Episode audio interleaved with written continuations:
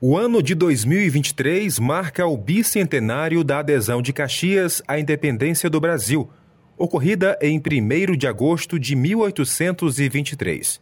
Data culturalmente celebrada como aniversário da cidade. O município está realizando uma série de ações comemorativas em contagem regressiva como forma de fortalecer a cultura e história, como explica Leonardo Barata, secretário municipal de Cultura. Ela visa é, rememorar é, aquele momento também que foi muito importante da fundação da cidade. Já visto que a gente está celebrando os 200 anos da adesão de Caxias à independência do Brasil e as imagens sacras, a arte sacra, ela já fazia parte da construção da identidade do nosso povo. Né? Os primeiros livros, os primeiros registros já apontam a presença da arte sacra. Exemplo que a imagem mais antiga da cidade de Caxias, desde sua fundação, são as imagens de São José e Nossa Senhora da Conceição, que são imagens portuguesas, bicentenárias. A imagem de Nossa Senhora de Nazaré, trazida pelos jesuítas para o lado esquerdo do rio Itapecuru, também é, é um marco histórico para a nossa cidade.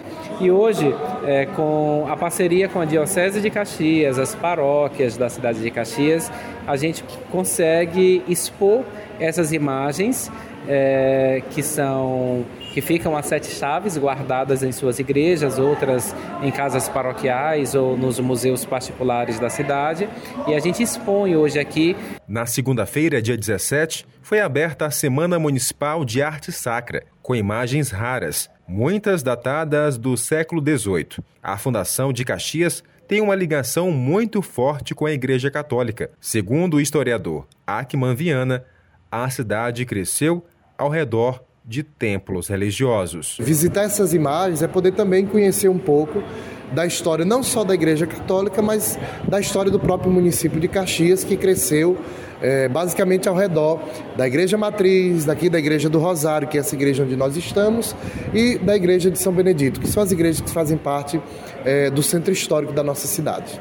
Porque nós temos essa parceria com a Diocese para que elas pudessem estar aqui nessa semana para que o povo pudesse conhecer um pouco mais da história de cada uma dessas imagens, bem como também a história dos templos de onde elas vieram e, consequentemente, a história da nossa cidade que está intimamente ligado, né, a, a essas igrejas que foi onde a, cidade ela cresceu ao redor dessas igrejas. Então, por isso a importância de, de conservar esse patrimônio e a gente só pode conservar aquilo que a gente conhece. Então, daí a importância de mostrar para a população de Caxias essa riqueza, é, que é uma riqueza cultural, uma riqueza religiosa do nosso povo, do povo da nossa cidade. A exposição é pública e ficará aberta até o dia 20 de abril, na Igreja de Nossa Senhora do Rosário dos Pretos, um dos templos mais antigos do Maranhão. De Caxias, Jardel Almeida.